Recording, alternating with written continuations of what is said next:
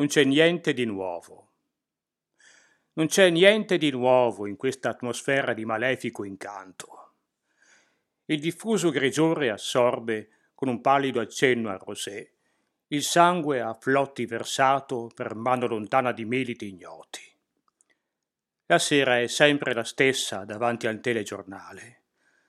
Nulla fa più notizia quando un volto affabile invade la sala da pranzo. Quanto è sereno l'annuncio di ennesime straci, così uguali a quelle di ieri.